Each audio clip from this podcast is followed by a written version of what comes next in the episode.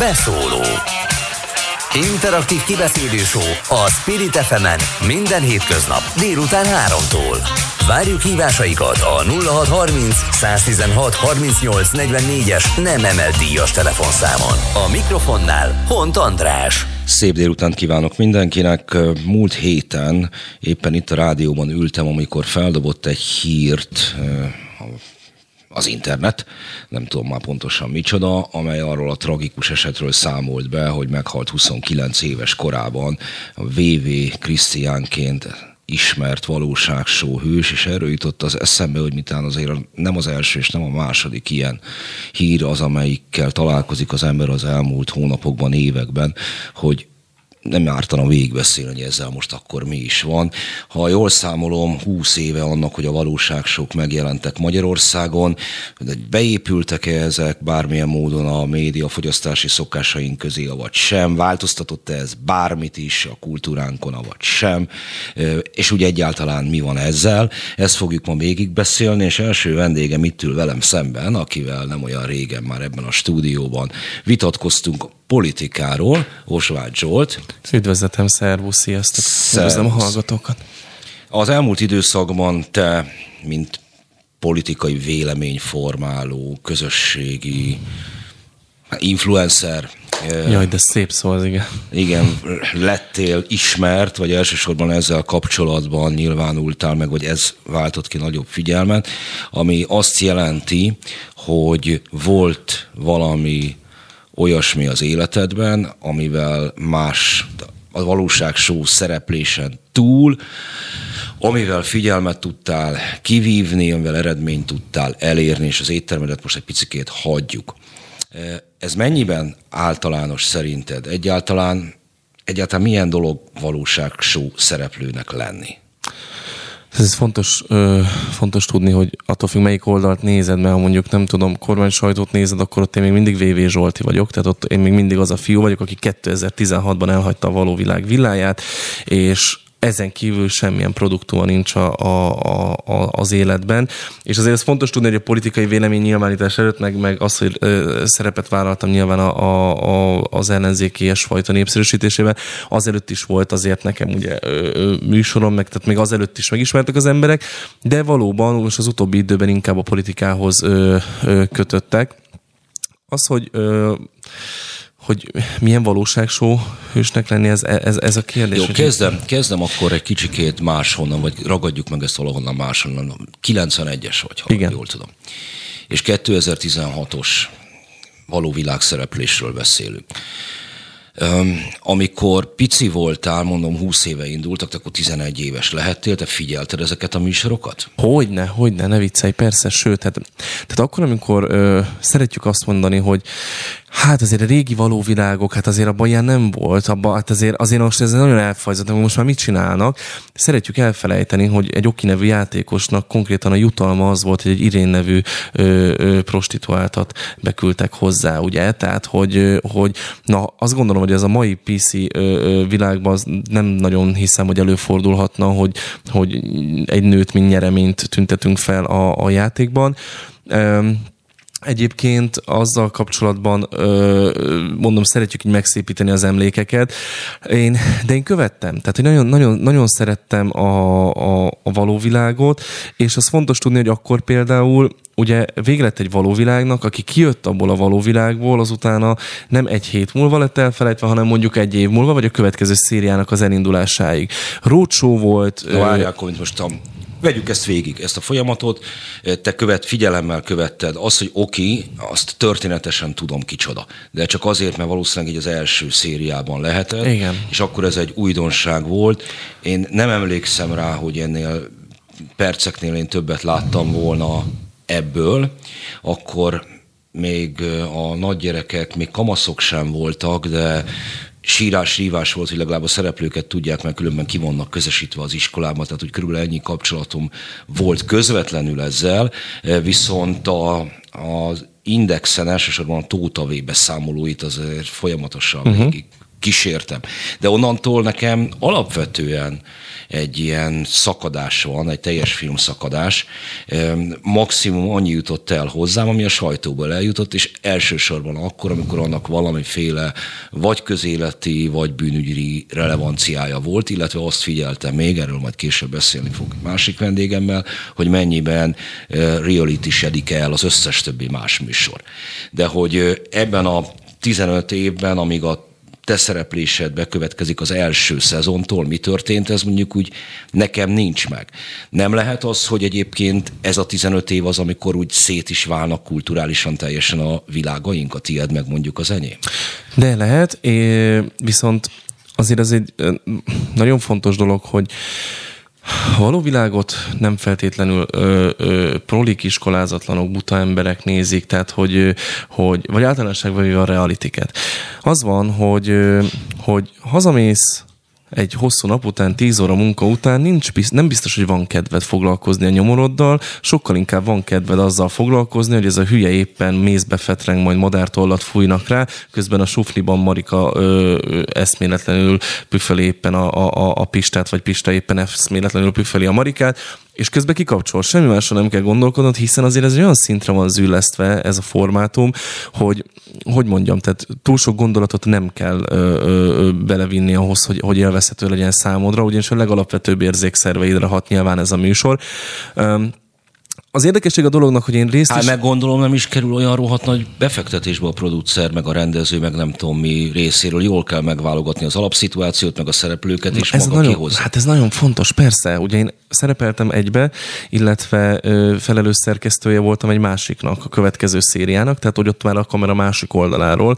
Ö, ugye sokszor felmerül a való világok esetében, hogy meg van rendezve, meg van játszva, le van írva, stb én ilyenkor szoktam föltenni a kérdést, azért látunk, ismerünk karaktereket, és anélkül, hogy bárkit is ö, ö, megbántanék, anélkül ö, ö, komolyan kérdezem azt, hogy, hogy, tehát, hogy tényleg azt gondolják az emberek, hogy a szereplők nagy része alkalmas lenne egy forgatókönyv eljátszására, egy szövegkönyv felolvasására, lehetne őket úgy instruálni, tehát hogy, hogy nem, pont ez a lényeg, hogy össze van válogatva 14-15 olyan karakter, akit pontosan tudunk, ha beültetünk egy szobába, beteszünk egy pöttyös labdát, abból is lesz balhé, vagy szerelem, vagy intrika, vagy csalódás, vagy bármi. Tehát, hogy, hogy, hogy itt a casting az egy nagyon fontos dolog, ezért is nincsen már ugye olyan casting, hogy beszavazzák az embereket, mint régen, mert akkor így nem kell kiválasztani száz embert, csak elég kiválasztani azt a 15-öt, és nem áll fenn az a veszély, hogy a nézők hoznak egy rossz döntést, és valamilyen olyan unalmas karaktert szavaznak be,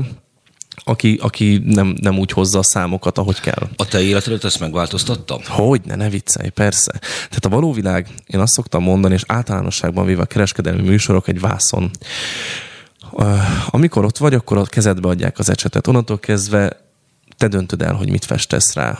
Hogy egy tájképet festesz rá, vagy egy hatalmas nagy pélót, az igazából a te döntésed mind a kettő alapján majd meg fognak tudni ítélni, de, de az, hogy, az, hogy, az, hogy te ezt a vászat, ezt a hogyan használod, tehát én tudatosan, én azért mentem be a való világba, mert szerettem volna az RTL-nél dolgozni, szerettem volna képernyőn lenni. Viszonylag hamar kiderült, hogy miután elkezdtem az RTL-nél dolgozni, nem leszek ott, de én ezt akkor még nem tudtam. Viszont miért, is, miért derült ez ki hamar? Hát volt egy, egy, egy nagy műsorvezetői casting, ahol, ahol azoknak a feltételeknek én nem, nem tehát ezeket a elvárásokat nem tudtam teljesíteni, ahol a, a következő Istenes Bencét vagy Sebestyén Balást ö, keresték. Volt gond a túlsúlyommal, volt gond azzal, hogy meleg vagyok, és volt gond azzal, hogy gyereket is szeretnék. Ezek ö, összességében egy képernyős életében hosszú távon nem nagyon férnek meg, ö, és, és de talán... Na igen, várja, például itt mondom azt, hogy elválnak egymástól a, a kultúráink és egyébként médián belül, ahol elvben ugyebár kollégák lennénk, te bemész egy valóságsóba, és azt gondolod, hogy abban a világban, legalábbis ha jól sáfárkodsz vele, amelyet te odáig kívülről követtél, híres leszel. És ezt így gondolja valószínűleg a körítés is, hogy valamiféle deszkákat rakott találtok. És szerintem most már nem gondolja se, vagy hát nagyon nagy butaság azt gondolja. Én pontosan tudtam, hogy bemegyek a való világba, nem leszek ettől híres, nem leszek ettől felkapott, és nem is nyerem meg a műsort. Én ezzel mind tisztában voltam a lehetőség. Nekem gyerekkori álmom volt az, hogy műsorvezető legyek. Mindenkinek van valami. Tűzoltóautós, kukásautós, rendőr, katona. Nekem a műsorvezetés volt ilyen. Ö, iskolám nem volt hozzá, nem tudtam, hogy tudok bekerülni, hogy tudok egyáltalán közel kerülni a médiához, de tudtam, hogy, hogy vagyok olyan személyiség, ami viszont egy ö, ö, való világba, és ezt nyilván lehet pejoratívan is érteni, ö, ami, amiben ez szükséges. Hál' Istennek egyébként a három hónapos bentlétem alatt amit fel tudok mutatni, az, az tényleg az, hogy, hogy ha nem, nem is azt mondom, hogy fedhetetlen volt a játékom, vagy az ott létem, de bármikor meg tudom mutatni nagyon büszkén az unokáimnak, hogy a nagypapa mit csinált ott bent, tehát rólam soha nem fognak olyan felvételek, napvilágot látni, meg soha nem voltak olyan történetek, amiért vakargatnom kéne a fejemet. Az nem volt egyébként kínos, nem sokat tudok a te bent létedről, próbáltam végig scrollozni, hogy erről mit lehet tudni, hogy mondjuk a női nemi szervnek a mivel létével próbáltak megismertetni tégedben. Tudom, hogy ez nem alapvetően nem rólad szól, de... Figyelj, ez, ez nem, nem volt kínos, tehát hogy azért hozzáteszem, hogy 2016 óta sem kezül, kerültem ő, ő, arcközelségben női nemi szervvel. Tehát, hogy, hogy, hogy most... Tehát, hogy...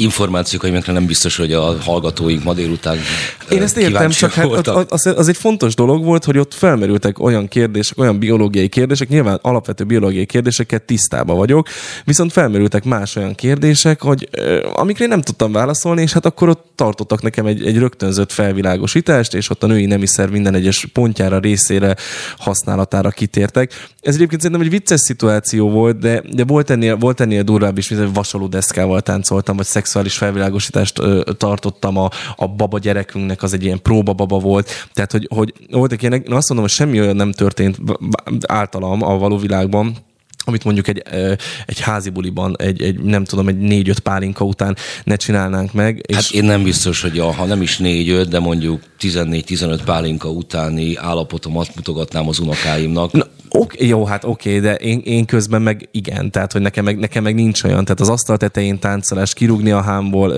ez, ezek nekem, ezek nekem, hogy mondjam, nem, nem olyan dolog, amit takargatni akarok az életemben. Nem is tudok, hát ezek ott vannak, tehát hogy felelhetőek, meg, meg, meg, megnézhetőek. Na jó, de amit én látok rajtad, most már a második alkalom, hogy találkozunk, meg amennyi YouTube videót láttam tőled, ez egy meglehetősen nagy céltudatosságot mutat, mármint a részedről. Tehát, hogy ezt céltudatosan csináltad, és és hát tulajdonképpen azt hiszem, hogy akkor el is érted úgy nagyjából, amit szerettél volna. Túl, hogy nem RTL klubos műsorvezető lettél, de végül is a saját műsorodnak. Hát ne vicces, sokkal nagyobb dolgot értem el. Hát nekem nincs egy gazdám, nekem nincs egy tulajdonosom. Én bármikor bárkit elküldhetek melegebb éghajlatra, bármikor bármit kimondhatok, bármikor lehetek nem PC, bármikor lehetek sok, bármikor lehetek kevés, bármikor lehetek ö, felháborító, mert nem fognak behívni a hatodik emeletre az RTL-be, hogy ennyi Benye Zsolti. Minden, amit kimondok... Milyen volt az a közeg? Most, hogy itt mondod, az, hogy behívnak a hatodik emeletre, mennyiben volt a számodra otthonos, mennyiben volt visszataszító, mennyiben volt félelmetes, mennyiben volt... Általánosságban véve mind a kereskedelmi televíziózás, mind egyébként szerintem azt gondolom, hogy a média cégek és a színházak is ebbe tartoznak, kicsit olyan, mint a szekta. Belül összetartunk, és én nagyon lojális voltam a céghez. Tehát, hogy én elképesztően, tehát én, én nekem az RTL az, az, az én környezetemben szent és sérthetetlen volt. 16 órát dolgoztam, volt, hogy három helyen voltam fent a stáblistán, annyira dolgoztam az RTL-nél, tehát hogy én tényleg, a, én szerintem a, a lelkemet és a fiatalságomat is ott hagytam. Ö, aztán könnyűszerrel az első alkalommal, amikor nem volt rám szükség, kirúgtak.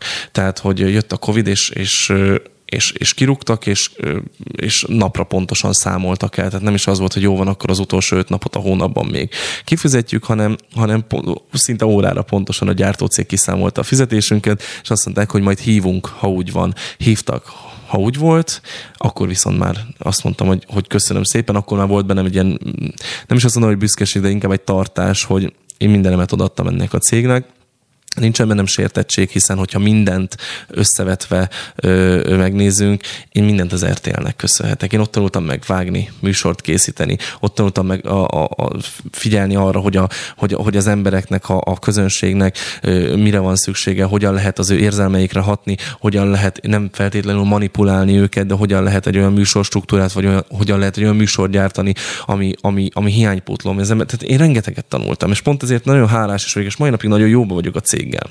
Úgyhogy, de ehhez, ahogy te is mondod, kell a tudatosság. Sokszor viszont nem tudatos emberek jelentkeznek ezekbe a műsorokba, hanem pontosan az, hogy lelkileg labilis egy szakítás után, vagy éppen nagyon-nagyon vágyik a figyelemre, nagyon vágyik a szeretetre, és ezt nem csak az RTL, hanem általánosságban véve szerintem az összes kereskedelmi csatorna vagy így, de vagy úgy kihasználja.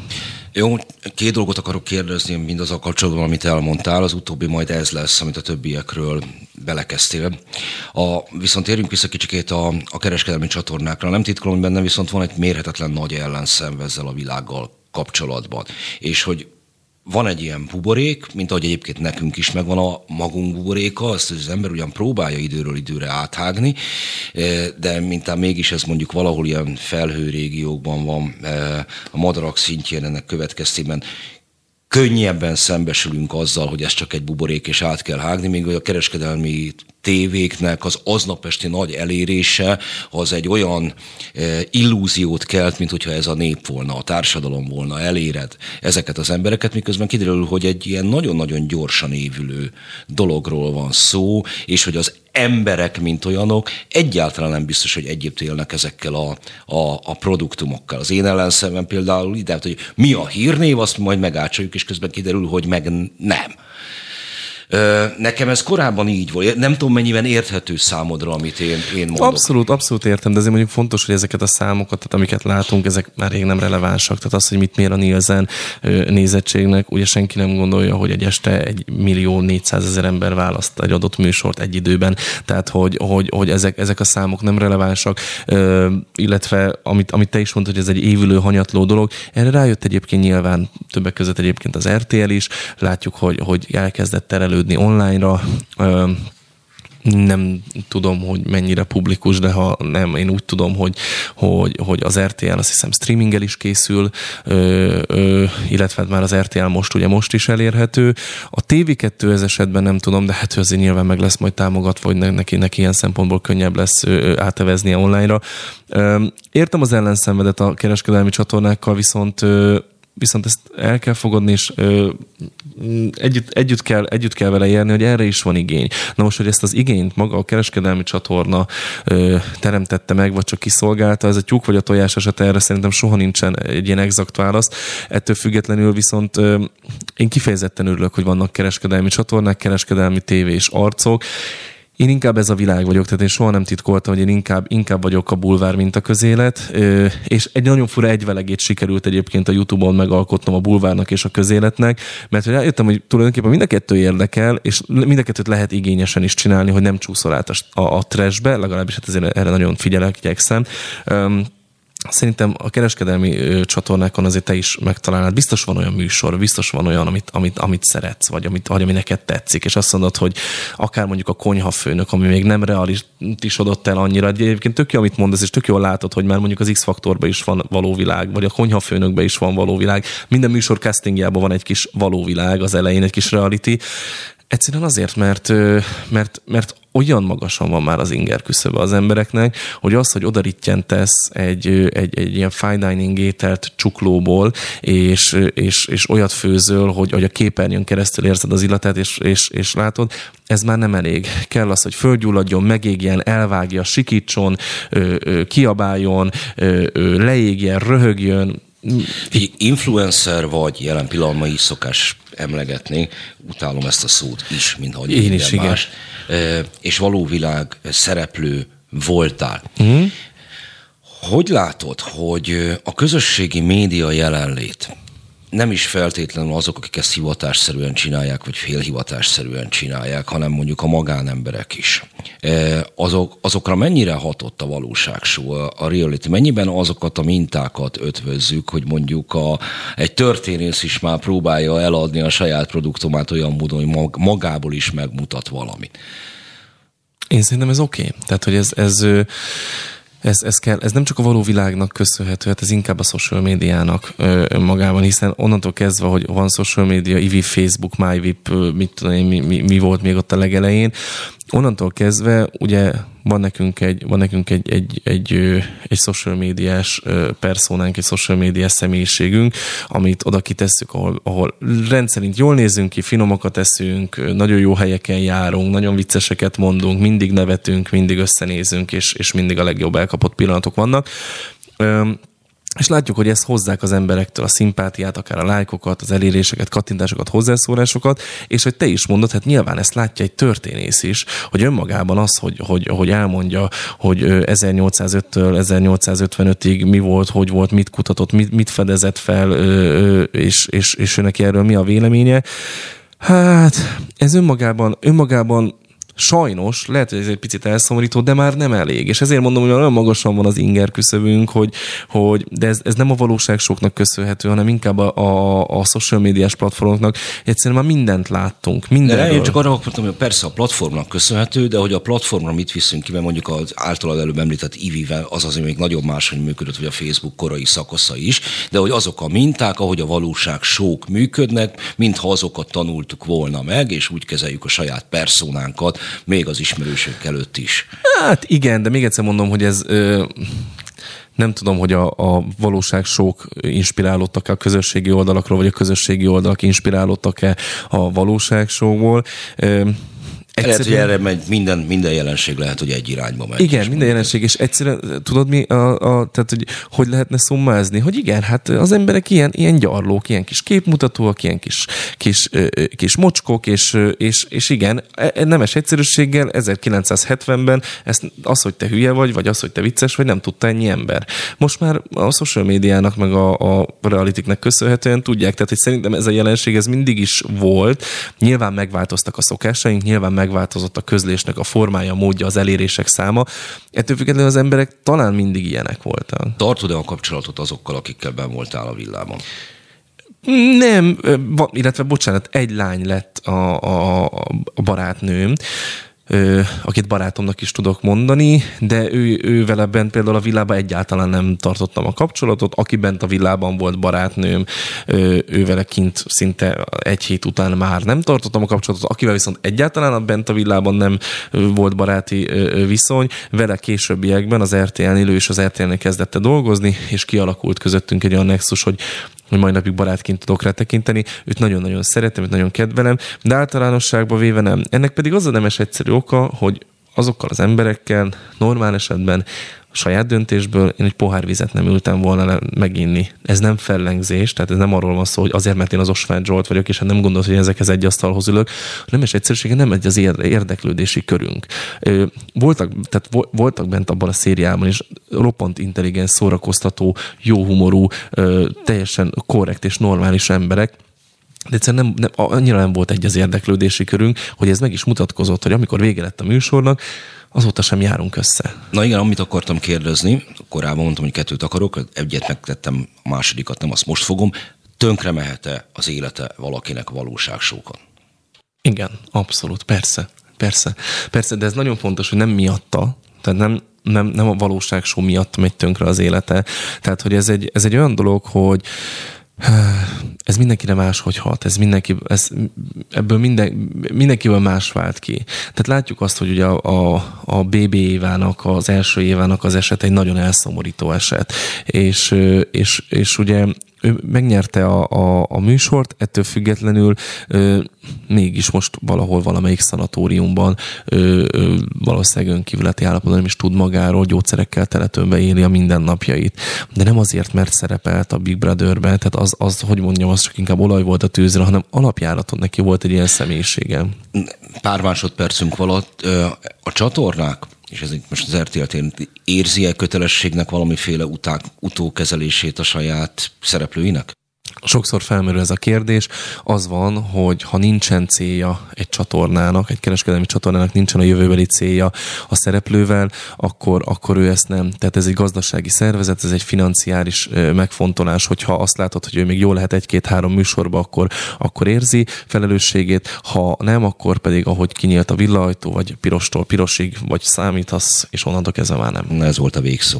Beszóló Interaktív kibeszélő a Spirit fm minden hétköznap délután 3-tól. Várjuk hívásaikat a 0630 116 38 44-es nem emelt díjas telefonszámon. A mikrofonnál Hont András. Továbbra is szép délután kívánok mindenkinek, folytatjuk a műsort a valóság sókról. Vendégem Zsolt Péter média szociológus. Jó napot kívánok! Jó napot!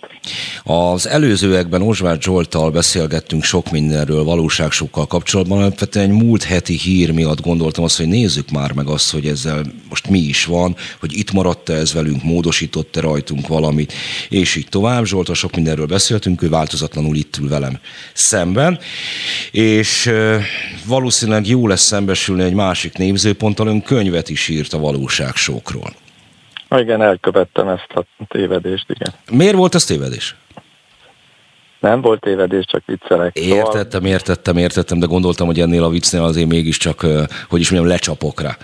Hát egy kicsit többet foglalkoztam a dologgal, mint, mint az érdeklődésemnek az megfelelt volna. Szóval ez, ez meló volt, szóval végnézni valóságsókat, vagy egy teljes szériát csak azért, hogy tudjak róla írni, azért az az ember próbáló. Aztán persze beszippantja a nézőt, tehát nem akarok nagy képüsködni, meg fölülről lenézni a dolgot, van egy varázsa.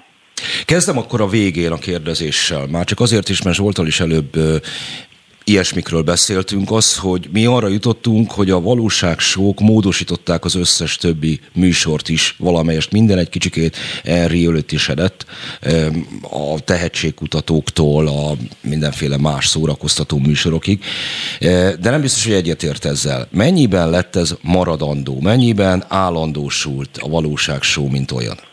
Hát ez valamennyire igaz, mert hogyha valaki, ha megnézünk egy olyan műsort, ami mondjuk a egészségügyről szól, és ilyen kórház a város szélén típusú, és fikciós, akkor annak megszületett a valóság sok hatására a, a alteregója, amikor oda mennek a baleset helyszínére, és megkérik az illetőt, hogy írja alá, hogy hozzájárul, hogy követhessék, és a kórházban is ott vannak. Szóval, szóval lett egy ilyen hulláma, és ilyen következménye valóságsoknak, de aztán ugye akkor tovább is pörgött a kerék, mert most már ugye látunk olyan éjjel-nappal Budapestet, ahol viszont már visszatérnek a fikcióhoz, de amatőr színészeket használnak. Az a igazság, hogyha meg lehet írni egy történetet dramaturgiailag, az, az azért ö, ö, hát több igazságot tud tartalmazni, mint az igazságot most idézőjelben, tehát jobban lehet sűríteni benne a dolgokat. Még változatlan a végénél maradva, és tudom, hogy a leíró tudomány szempontjából a legborzasztóbb kérdés, amit most fel fogok tenni. De mégis, ha más nem, hát akkor provokációért. Jó-e, hogy lettek valóságsók, vagy kifejezetten károsak?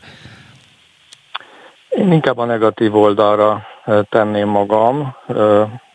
Mondjuk Hankis elemére abban az időben nagyon megértő volt, és én nagyon tiszteltem mindig, tehát hogy meglátta benne a a változást. Azért gondolom, hogy inkább negatív, mert a, a valóság sok, a személyiségfejlődést általában megakasztják valahol, és ezt a társadalomra is vonatkozik, ez a, hogy fejlődnie kell a társadalmaknak is. Méghozzá a, a narcisztikusságban van az elakadás. Tehát egy normális fiatalnak nem nincs arra szüksége, hogy mindenki csodálja és imádja őt. Már pedig aki a valóságsóba jelentkezett, az ilyen fiatal volt, és aki tőlük mintát levettek, e, esetleg azok is e, hát ezt tanulhatták meg. Persze sok minden más kép is lehetett olvasni a valóságsót. Nekem a könyvem épp arról szólt, hogy mennyiféle recepciója van ennek a feldolgozásának, ennek a témának. Hát De meg... alapvetően ez a, ez, a, ez a gondom vele, hogy, hogy a, a narcisztikusságot e, e, kezdi el piedesztára emelni, és azt hozza be a fogyasztói társadalomba, mint valami Na akkor erről most megkérdezem Zsoltot is, aki itt ül velem szemben, hogy mit, mit gondolsz erről a narcizmusról? Hogy megállja a helyét szerinted ez, hogy a narcisztikusabb... Persze, de az van, hogy lehet ezt a, a a fogni, de hát azért ez bárhol, bár, bármilyen másik ö, műsorban is szerintem, szerintem fel lehet ö, lelni. Az van, hogy, ö, hogy összességében szerintem az, hogy, az, hogy az ember, emberben van egy ilyen, hogy már nagyon régóta, hogy mi szeret, szépségkirálynő, vagy műsorvezető, mint mondtam, színés, stb. énekesnő, tehát azért már gyerekként is van egy ilyen ilyesfajta ö, ö, vágya a, a, a, az emberekbe, tehát ez, ez a fajta ö, a magamutogatás iránti vágya szerintem nem a, a valóság sokkal kezdődött. Az, hogy tulajdonképpen azon kívül, hogy, tehát, hogy hozzáadott tartalom, hogy nem kell tudnod énekelni, nem kell tudnod zenélni, nem kell tudnod ö, táncolni, stb. És enélkül is híressé válhatsz, vagy enélkül is ö, érhetsz el embereket.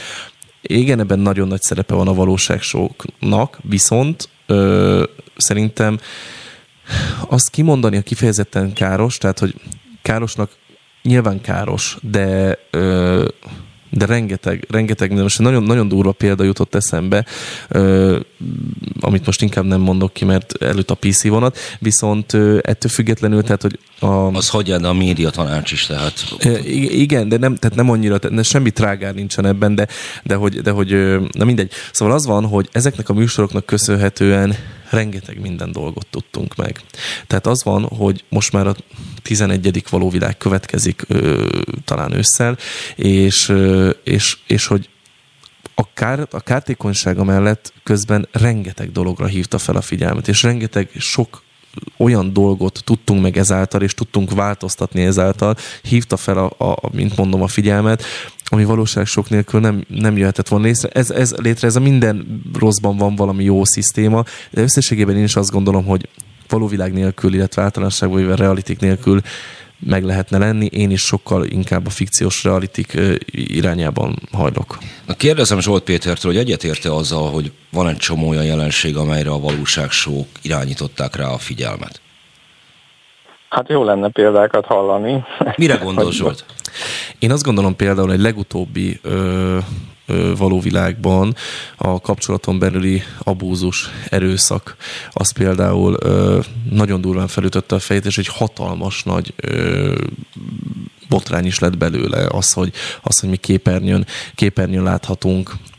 Konkrét premier plánba egy, egy, egy olyan ö, kapcsolaton belüli abúzus, egy olyan, olyan ö, erőszakos kapcsolatot, egy olyan ö, ö, tényleg a családon belüli erőszak tökéletes példáját, amibe külső hatásra és külső ö, ö, jogvédőknek a, a, a nyomására végül még a csatorna is beleszólt.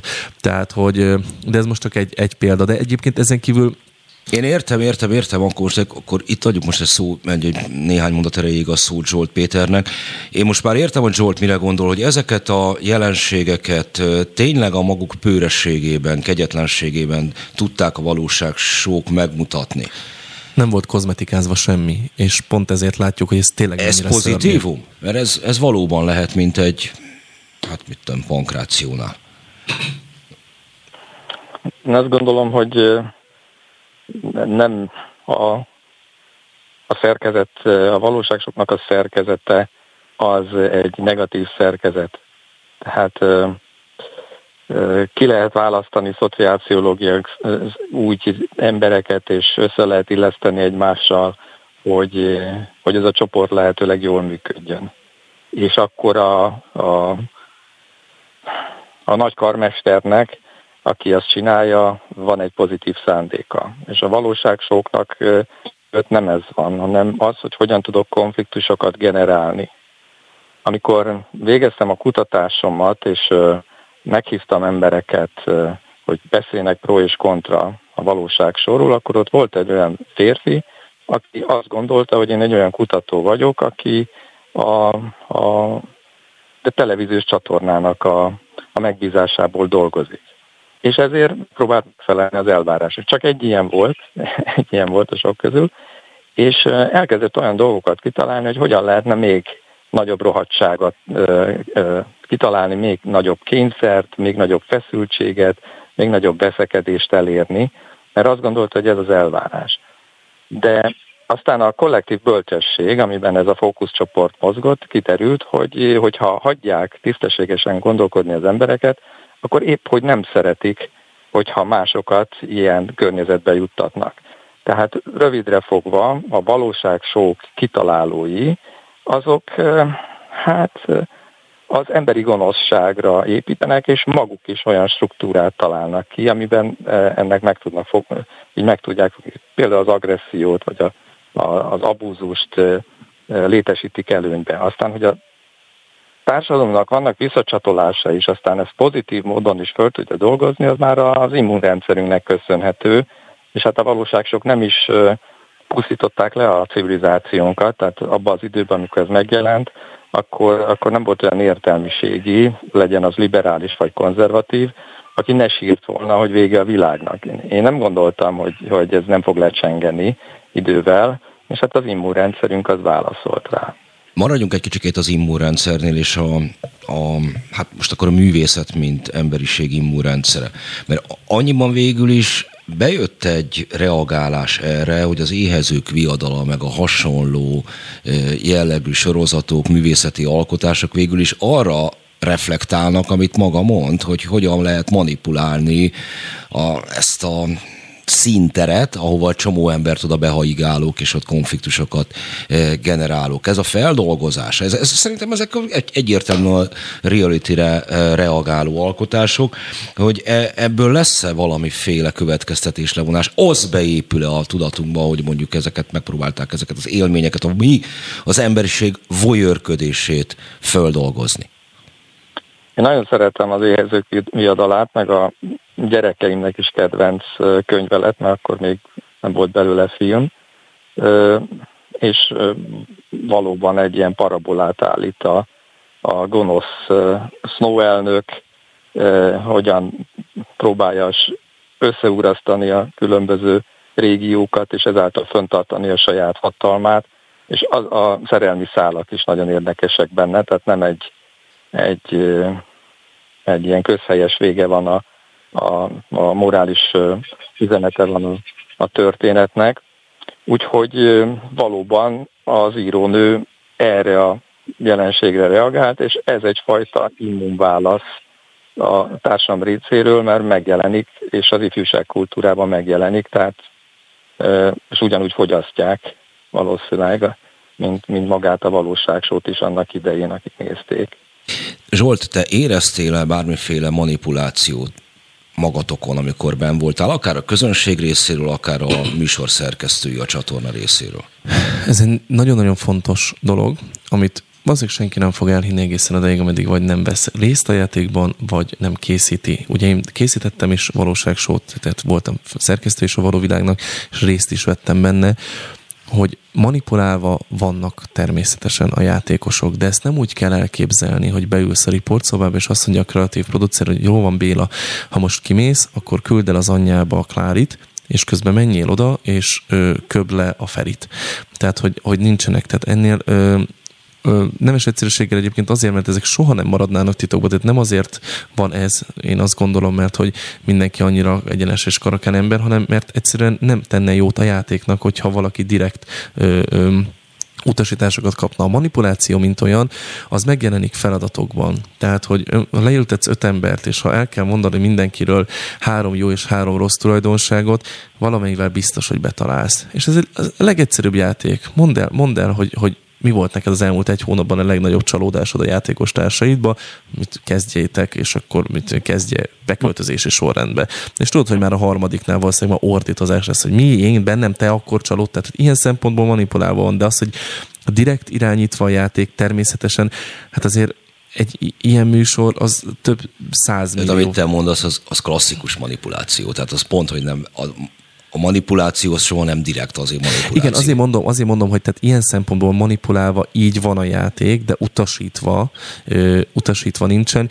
Hát persze, ö, azért amikor nagyon sok eszközzel lehet kooperálni. Nyilván az, vagy operálni, bocsánat. Tehát van, amikor, van, amikor ugye... Kooperálni sok eszközzel Egyébként lehet. kooperálni sok eszközzel lehet, igen, csak most nem arra gondoltam, hogy, hogy a hozzátartozói vagy ö, családtagok videóüzeneteivel, leveleivel, tehát azért azzal pont ö, engem egyébként pont így nyírtak ki a, a játékba, tehát én pont így estem ki, hogy, hogy ö, hogy módszeresen, nekem már annyira hiányzott akkor a párom, hogy, hogy végül egy játéknak, amit megnyertem játékot, megszavaztatták az én játékos társaim, vagy magunk között meg kellett szavazni, hogy kitalálkozhasson egy szerettével, és úgy, hogy én nyertem meg a játékot, de ketten voltunk ugye párban, tehát ketten nyertük meg igazából ezt a játékot, úgy el kellett dönteni, hogy ki nyerje ezt a lehetőséget, és pontosan tudták, hogy mindenki, hogy, tehát, hogy ez én nem fogom azt mondani, hogy az enyém legyen, mert egy úr vagyok, a többiek nem fogják azt mondani, hogy az enyém legyen, és ez annyira kicsináltak a végén, hogy hogy én csak ültem egy sarokba, és zokogtam, hogy nem én láthatom a kedvesemet, miközben a, a, a játékos társam meg ö, ö, kiment a barátnőjével találkozni, ö, nem tudom, mint hogyha egy, egy szálcigit szívott volna el körülbelül, annyi hatást láttam nála felfedezni ebben az egészben, én meg annyira összetörtem ebbe, tehát nekem ebbe pont, pont így nyírtak ki. Nagyon, nagyon durva ö, ö, és nagyon, nagyon aljas módon lehet befolyásolni így, és, és nyilván irányítani a, a játékot, de visszatérve viszont arra, hogy jó hatás, meg rossz hatás, tehát én nem azt mondom, és nem is állítom, hogy a készítőknek egy pillanatig is szándékában áll esetleg társadalmi problémákra reflektálni, vagy felhívni a figyelmet, tehát félredésnek soha nem azért mutatnak meg egy lelketlen ö, ö, száraz együttlétet a, a, a sufniban, mert éppen ö, azt akarják mutatni, hogy te ne így csináld, te csak szerelemből csináld, hanem mert nyilván az az, ami, az, az, ami hozza a kattintást meg a nézettséget. Ettől függetlenül viszont a mi immunreakciónk, ahogy, ahogy, ahogy ti mondtátok, ö, válaszolt, és így összességében azt mondom, hogy tehát hogy az, hogy van a reality, vagy az, hogy léteznek ezek a, a valóságsok, összességében nem lehet azt mondani, hogy ez csak káros. Jó, akkor most ne is az, hogy csak káros vagy nem káros, hanem maradjunk egy kicsit a léténél. Zsolt Pétertől kérdezem, hogy szerintem miért lettek ennyire sikeresek ezek a fajta műsorok? Bizonyára nem lett volna mindig sikeres, meg az is lehet, hogy lesz olyan, hogy száz év múlva már ezek nem lesznek sikeresek, mert vagy unalmasak lesznek, vagy, vagy morálisan gondolja az emberiség azt, hogy ezek elfogadhatatlanak. Mert előbb Zsolt is említett olyan szavakat, amik, amiket kiragadnék a, a, a mondani valójából, hogy, hogy olyan, nem is tudom milyen kifejezést használt, hogy hogy nem, mocskos módon... Aljas és mocskos. Aljas és mocskos módon. Na most miért nézzük azokat a dolgokat, ahol egy, az emberek egymással aljas és mocskos módon viselkednek? Hát többek között azért, mert szeretnénk tudni, hogy az emberek mennyire aljas és mocskosak, és azt is szeretnénk tudni, hogy mi mennyire vagyunk olyanok. Tehát fölismerjük magunkat ezekben a szereplőkben, drukkolunk nekik, érzelmeket váltanak ki belőlünk, és hát ha bevonódunk a, a küzdelembe, ha elfogadjuk a kereteket, ha nem látunk rá arra, hogy önmagában a kerettel van valami probléma, ami azt szeretné, hogy aljasok is, hogy a rosszabb énjüket hozzák ki a, az emberek egymásból. A másik, tehát e, ez a két válaszom van tehát a, a kérdésre, hogy, hogy egyrészt azért, mert megfelelő időben jött ez, és, és se korábban, se későbben ez nem biztos, hogy ment volna, vagy más kultúrkörbe. A másik pedig az, hogy tényleg olyan dolgokat mozgat meg, a, ami az embernek a, a, az alantosabb ösztöneihez tartozik. Tehát nem a jókat hozza ki belőle a, a szövetséget. Tehát én tudom, hogy valakit el kell árulnom, azért kell most vele szövetséget kötnöm, hogy aztán utána kiszavazhassam egy adott helyzetre. Az egy, az egy nagyon rossz helyzet, és igazából jól szerepelni ebben, most nem akarok senkit megbántani, de egy bizonyos pszichopataságra van szükség. Ugyan, teljesen egyetértek. Ami azt jelenti, hogy igen, kifelé, kifelé el tudom játszani a, a, a szerethetőt, de belül tök hideg vagyok, és csak, csak a saját érdekeimet nézem. Most nem egy jó, jó dolog, hogy, hogy ha, ha ezt tesszük piedesztára, és ezt, ezt mondjuk, hogy ez a győztes Szerintem sokaknak van személyiségfejlődése, akik részt vesznek benne, meg azoknak is, akik nézik. Mert hogy, hogy egy ilyen struktúrában rájönnek arra, hogy ők milyenek, és hogy olyanok akarnak lenni a későbbiekben, vagy, vagy szóval növelhet önismeretet. Tehát ez, ez, ez nincs kizárva, hogy a, a de van egy bizonyos naivitás azban, hogyha ebbe belemegyünk, és én azt látom, hogy ahogy figyeltem évről évre, akár évtizedeken keresztül most már, hogy, hogy mi az egyetemista hallgatóknak a hozzáállása, hogy mennyire szeretnének ebben részt venni, hogy először a tök naivitás és a, a szereplési vágy, ami egy egészséges szereplési vágy is lehetett, az a későbbiekben egy megfontoltabb, távolságtartóbb reakciókat váltott ki ugyanabból a társadalmi rétegből. Na most a, a pszichopataság volt említve, mint, hogy is mondjam, a néző számára vonzó jelenség, tehát legalábbis a tekintetet vonza, de Zsoltal itt az órának az első részében beszéltünk arról, hogy mire vágyik az az ember, aki hazamegy a műszak után, és már nem akar erőfeszítéseket tenni annak érdekében, hogy tartalmasan töltse a, a napjának a hátralévő részét is. Hogy itt nem arról van szó, hogy a lustasági verseny, tehát hogy azt kívánom, azt kínálom a közönségnek, amihez tényleg nem kell semmiféle e, energia és befektetés, hogy aki ebben nem száll be, nem megy a másik alá, az egyszerűen kereskedelmileg alul fog maradni kell bele energiát fektetni, mert, mert szóval ez egy téves dolog, hogy a valóság sok nézéséhez nem kell energia, mert, mert tudni kell a történéseket, hogy mi volt tegnap, kivel milyen konfliktus volt, igazából csak ez nem a te életed, tehát hogy olyan, olyan hatással nincsen rá, tehát sokkal jobb másnak a szakítását nézni, megélni, mint a sajátodat, vagy másnak a balhéját, vagy másnak a, a, a nem tudom, a, a, éppen a, igen, a, a, a az árulását, mint hogyha ez veled történne meg. Tehát én erre gondoltam, hogy hazamész és bekapcsolod a tévét, és azt látod sokszor, hogy jaj, de jó, hogy ez nem velem történik meg. Igen, ez is egy, egy sokféle ö, feldolgozása van ö, ennek a dolognak talán az egyik számomra legszimpatikusabb az az ember volt, aki azt mondta, hogy ő azért nézi, mert látott egy olyan karaktert, aki hasonlít rá, és hasonló hibákat követel, és ő szeretne nem olyan lenni, mint akire hasonlít. Elrettentő példa? Szerintem ez egy nagyon jó, és ez őt lekötötte, mert hogy az, azt a, annak a karakternek a viselkedését figyelt, és nem akart olyan lenni de, de van más feldolgozás is, amikor tényleg csak, csak pihenni akarok, és, és jaj, de jó, hogy nem velem történik, ez nem engem szivatnak, hát ez, ez, ez iszonyú jó. Van, aki azért nézte, hogy jókat röhöghessen rajta. Tehát, hogy, hogy nagyon különböző, tehát a káröröm kötötte le őket. Szóval sokféle feldolgozása van. Hát meg imádunk szerintem... beleszólni, meg belenézni más életébe, tehát hogy más, más, más ember magánéletébe turkálni, megmondani, jobban tudni nála, ki, hogy mit csinálna a helyébe, hát ez, ez belénk van kódolva, egyszerűen nélkül élni nem tudunk. És nekem az volt egyébként a küldetésem ebben a könyvírásban, és ilyen javaslatokat tettem, hogy mivel nem tudta kivonni magát a társadalom az alól, hogy ezzel foglalkozzon, hogy hogy igenis beszélgessenek róla a gyerekek az iskolába, és, és fordítsák pozitívra a saját maguk számára, tehát hogy tudják, hogy mit nem szabad, mire nem akarnak belemenni, ilyen helyzetben hogy, hogy kéne viselkedni, hogy kéne föllázadni, mert a, a legszimpatikusabbak nekem a valóság show szereplői között mindig azok voltak, akik föllázadtak a rendszer ellen.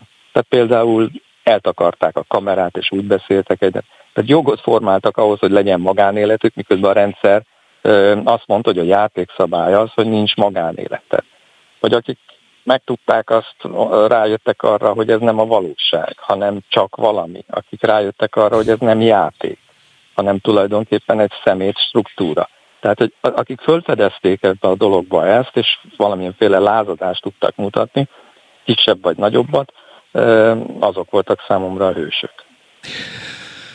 A, azt akartam még kérdezni mindezekről, mert beszéltünk Zsoltal erről is, hogy mennyiben volt ez mintaadó, tehát ami már a tévén kívül is megjelent, mondjuk a közösségi médiában, mennyiben szereplünk úgy, mint ahogy ezt egy valóságsó szereplőtől láttuk?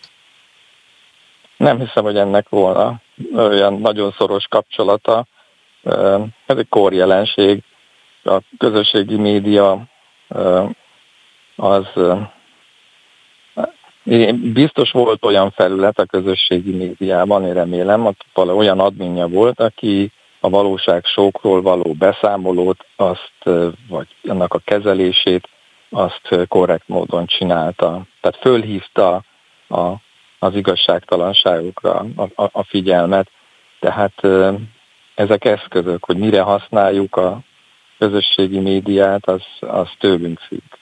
De kifejezetten arról beszéltünk mi itt egymással, és ez valahogy tényleg nekem valahogy kapargatja az érzék emlékeimet, amikor ezzel szembesülök, hogy, hogy ma már mindent, még a tudományt is úgy kell eladni, mint hogyha az, az egy ilyen reality élményt jelentene a fogyasztónak. És hogy ez, ez lehet, hogy korszellem, de akkor ugyanez a korszellem látszik a televízión, és lett belőle a valóságsó, és látszik az egymással folytatott kapcsolatainkban, és lehet belőle a közösségi média, nem tudom. Hát én nem festeném a, az ördögöt a falra, vagy, vagy nem gondolnám azt, hogy, hogy, hogy ezen nem lehet túllendülni. Tehát, hogy előbb-utóbb a, a közösségi médiát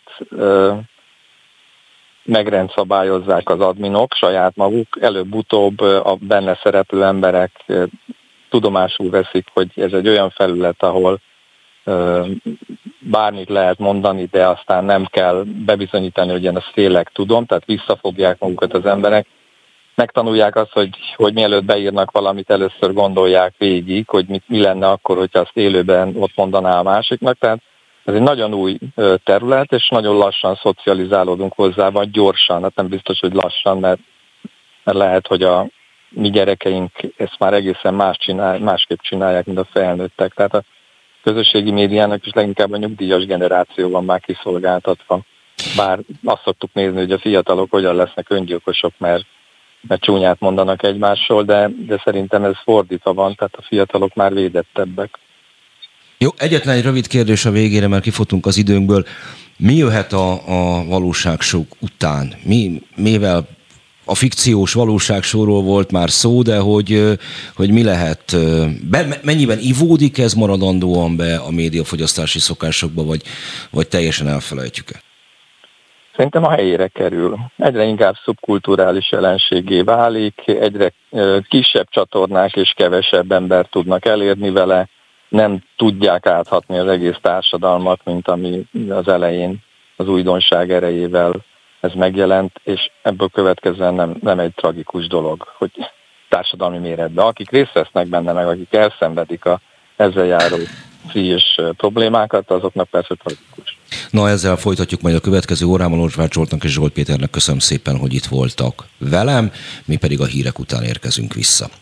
Beszóló Interaktív kibeszélő a Spirit fm minden hétköznap délután 3-tól. Várjuk hívásaikat a 0630 116 38 44-es nem emelt díjas telefonszámon. A mikrofonnál Hont András. Továbbra is szép délutánt kívánok, ami azt jelenti, hogy itt kőbányán leszakadt előbb az ég, de reméljük, reméljük hogy elmúlnak majd a esőfelhők felőlünk, és akkor valóban újra szép délutánunk lehet. És folytatjuk tovább a műsorunkat, attól függetlenül, hogy esik-e, vagy fúj, és a valóságsók voltak a témánk, hogy mennyiben épült ez be az életünkben, módosította bármit is a kultúránkon, mi van ezzel. Vendégem Virág Márton újságíró, aki sokáig a Bliknek volt az újságírója, megközt ebben az időszakban körülbelül, amiről szó van, és jelen pillanatban pedig a naphíre munkatársa. Hallgattad az előző két beszélgetést, mit szólsz hozzá, milyen hozzáfűzni valót van, ha van? Ez nagyon tanulságos volt a, a Zsoltot hallgatni, hiszen ő belül élt, tehát benne élt, ott volt tűz közelben. Ugyanakkor meg hiányzott, tehát maradt hiányérzet bennem olyan konfliktusokról, amik, amiket láttunk, aminek szem és fültanúi voltunk. Mindannyian, akik ezt néztük, volt, aki ugye ezt szórakozásból, már őt ezt kikapcsolta, engem ugye a munka, a munka miatt, de ugyanakkor meg kárt tagadni, hogy bizonyos elemeit, bizonyos részeit én magam is élveztem, de nem csak a való világnak, hanem ott volt azért a másik nagy valóságsó a, a Big Brother, ami horribilis nézettséget hozott abban a párharcban, ami a RTL Klub, illetve a TV2 között abban az időben zajlott.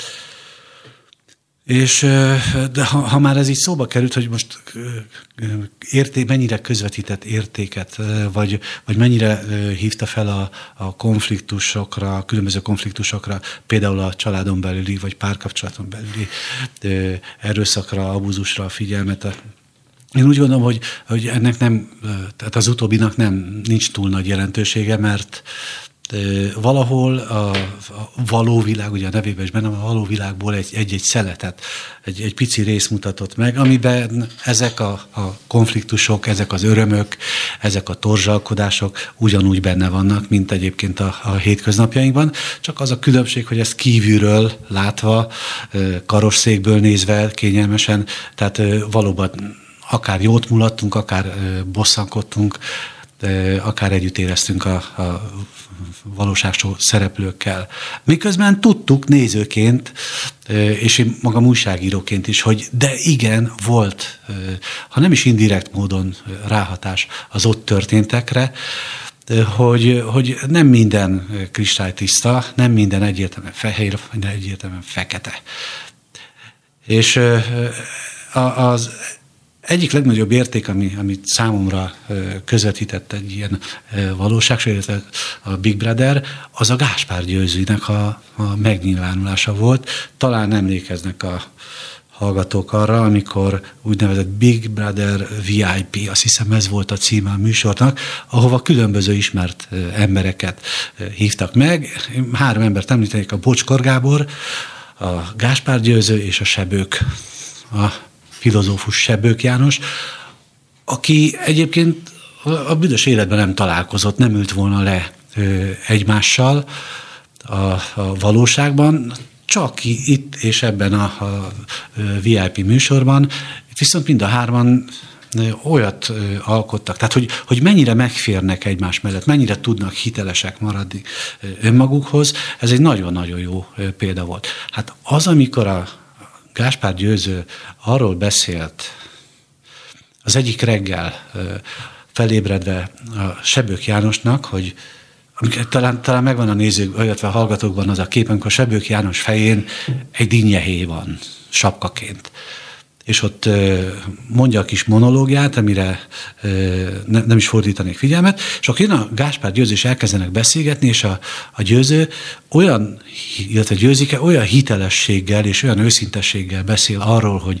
semmi nem számít, csak a család, csak a gyerekek, hogy akkor ott megállt a kés a levegőben, és én azt tudtam, hogy ennek a párbeszédnek olyan következménye lesz, ami tele lesz a, a sajtó másnap az ott elhangzottakkal, és valóban így is volt nálunk is, hogy a címlapon jött ez a, a monológ, illetve hát a Sebők János reagált rá. Két világ találkozott ott. Sebők János, a, a filozófus, a, a magas értelmiség, Gáspár Győzivel, aki jött, ahonnan jött, és a maga egyszerű keresetlen szavaival elmondta számára mi a fontos az életben. Az más kérdés megint, hogy tehát nagyon megható volt, és nagyon szíve markoló, és ezért mindenképp értéket közvetített, és ezt valóban nem lehetett megrendezni, nem lehetett ö, ö, a riportszobában azt mondani, hogy Győzike beszélj erről vagy arról, mert Győzike magát, illetve felkérése valószínű, hogy erre képtelen lett volna. És ö, ezután olyan mértékű ilyen idézőjeles szeretett cunami zúdult a győzikére, ami, ami azóta is hiányzik neki. És nem tudta megbocsátani a TV2-nek, soha, azóta sem, hogy annak ellenére, hogy ekkora nézettséget hozott, a TV2 nem tartott rá igényt. És itt akkor most beszélhetnénk arról, hogy, hogy bizonyos ö, ö, Jó, valóság... szerinted miért nem? Erről ezt kérdeztem az RTL-vel kapcsolatban előbb Zsoltot is, hogy hogyan működik ezzel kapcsolatban egy kereskedelmi tévé, a, hogyan működnek ezek a mechanizmusok, ahogy az éppen aktuális sztárjaikat vagy celebjeiket kezelik, de mi lehetett a motivációja a csatornának? Hogy nem tartotta meg a győziket. Szerintem ugyanaz, ami a legtöbb valóságsó szereplővel kapcsolatos, hogy elhiszik. Elhiszik, hogy, hogy ők attól a szerepléstől valakik lettek. Akkor még a celeb szó azt hiszem nem volt a, a köztudatban, a köznyelvben. Tehát, hogy, hogy ennyitől sztár lehet valaki Magyarországon, és ez szerint sztárallűröket vettek fel. Most időben körülbelül ott vagyunk a, a heti hetesnél, körülbelül nagyjából, ez egy picit később indult, mint az első valóságsok, de... Nem, nem, nem, nem, nem. Fordítva, 99-ben indult a heti hetes, és 2002-ben az első valóságsok. Pontosabban az első nagy valóságsok, a viaszatnak volt valami bár, vagy nem Igen, tudom, ami alacsony nézettséggel. A heti, heti hetes volt az az korábbi. Igen, mhm. tehát akkor ott vagyunk időben durván, hogy, hogy az első évad után a Csiszár Jenő milyen követelésekkel jött elő. Hogy neki nem tudom hány öltöny kell, hány mekkora, mekkora menedzser fizetés kell, milyen autó kell, terepjáró, pontosan meg is nevezte az Árpatilának, tehát emiatt ugye később megválta az RTL klub. Nem is fizette ki, tehát nem is kapta meg ezeket a... Aztán lett konzul Milánóban. Főkonzul, igen. Ez így igaz, de ez, ez, ez ugye a politika. De... Hát meg a terapjáró és az öltönyök. Igen. Szóval, szóval vélhetően azért, mert, mert elhitték, hogy ilyen minimális teljesítménnyel egy hatalmas nézettséget, népszerűséget lehet elérni, ami mivel jár a siker, ugye pénzzel, csillogással. És valahol, akik oda bementek ebbe a, a házba, valahol mindannyian erre vágytak. Tehát könnyen jött sikerre, a pénzre és a csillogásra. Van, akinek ez megadatott, van, akinek nem, de akinek megadatott, neki sem könnyen jött. Azért ott hónapokat összezárva eltölteni nem egy egyszerű Téged mutatás. nem ért kulturális sok, mert amikor elmész újságírónak, még mondjuk akkor is, hogyha mondjuk a szórakoztatóbb, könnyedebb részét végzed a dolgoknak, vagy arra irányítod a figyelmedet, mégiscsak olyan emberekre, akik való, valamilyen képességüket tekintve különbek az átlagnál jobban énekelnek, szebbek, jobb színészek, bármi más. És akkor hirtelenjében a hétköznapi hősök hétköznapi emberek lettek, tehát az aktuális címlapsztárok. Ez, ez benned nem okozott valamiféle ilyen törést, vagy, vagy bármilyen nem. ehhez hasonló Nem, élményt. azért nem, azért nem, mert én előtte is, tehát riporterként olyan helyszínekre, olyan embereket, olyan helyszíneken olyan embereket kerestem meg, akiknek a, az élete, a sorsa, a, a története az valamilyen módon rendkívüli volt, és ez, ez a legajától a, a legmagasabb régiókig így volt. Tehát egy, egy Stollandás, amikor kórházba került, mert részegen ivott, de, de ez nem is rólam szól egyébként. De egy, és egyébként meg erre számítottam. Tehát amikor a, az első valóvilág szériát néztem, akkor föl voltam készülve arra, hogy, hogy hát itt nem a legélesebb kés lesz a, a, a fiókban, aki oda jelentkezik, és ezt tudtam azoktól az emberektől, azoktól a kollégáktól, akik részt vettek a, a castingon, akik kiválasztották ezeket a jelentkezőket, és ott konkrétan karaktereket kerestek. Tehát itt elhangzott a Zsoltól, hogy, hogy nem, nem szóltak bele direkt módon a történetekbe. Ebben én egyet is értek vele, csak de indirekt módon igen. Tehát ki akarták hozni ezeket a konfliktusokat, ezeket a, a problémás élethelyzeteket, mert a néző, nézőt ez ragasztja oda.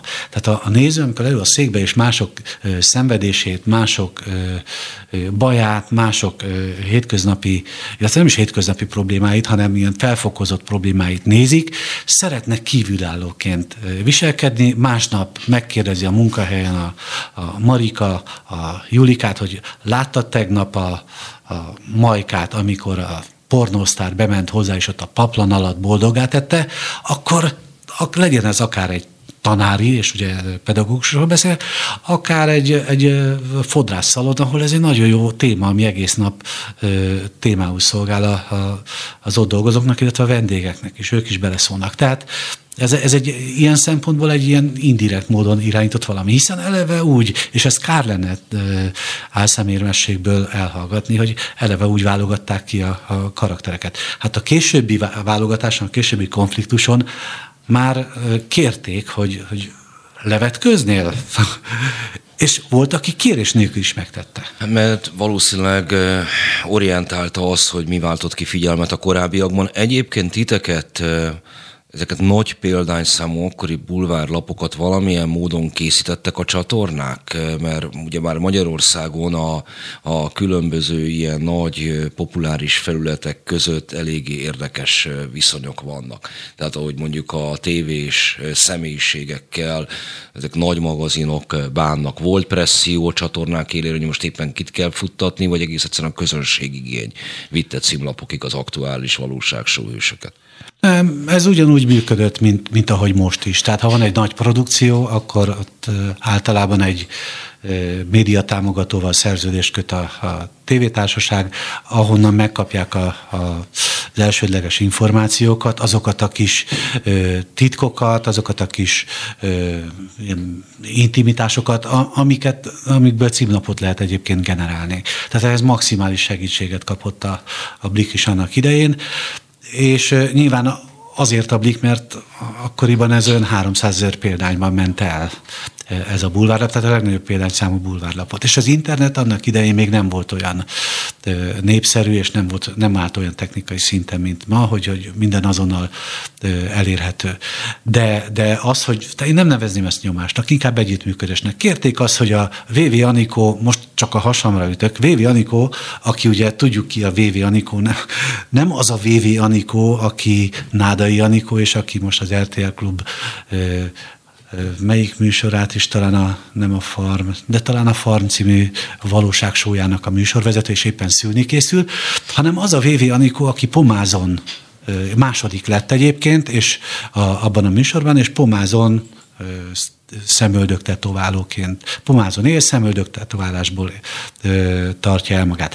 Tehát, hogy mondjuk Vévi Anikó zuhanyozni fog a, a zuhanyzóba mesztelenül, és hogy akkor tudtuk, hogy ezzel a képpel mindent viszünk, ha ezt a képet megkapjuk, és ahhoz, hogy ugye este adásba kerül a VV Anikó, illetve az a műsor, ahhoz délután már meg kell kapnia ehhez a fotót, hogy másnap címlapon ez dübörögni tudjon. Felmerült a az előző részében a műsornak, hogy mennyiben lehet tragikus egy-egy ember sorsára az, hogy szerepelt egy ilyen műsorban, vagy elhitte azt, hogy ő híresség lesz.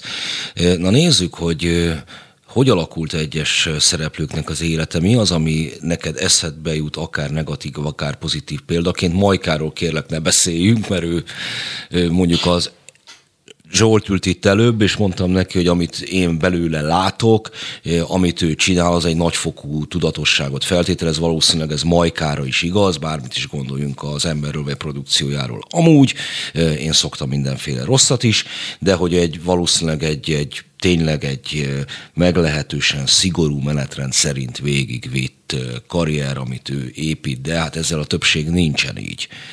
Mennyiben, hogy, hogy, hogy vonnád meg ennek a mérlegét, milyen olyan példák vannak, amelyek eszedbe jutnak, pozitívak és negatívak egyaránt? Hát a pozitívból kettőt említenék.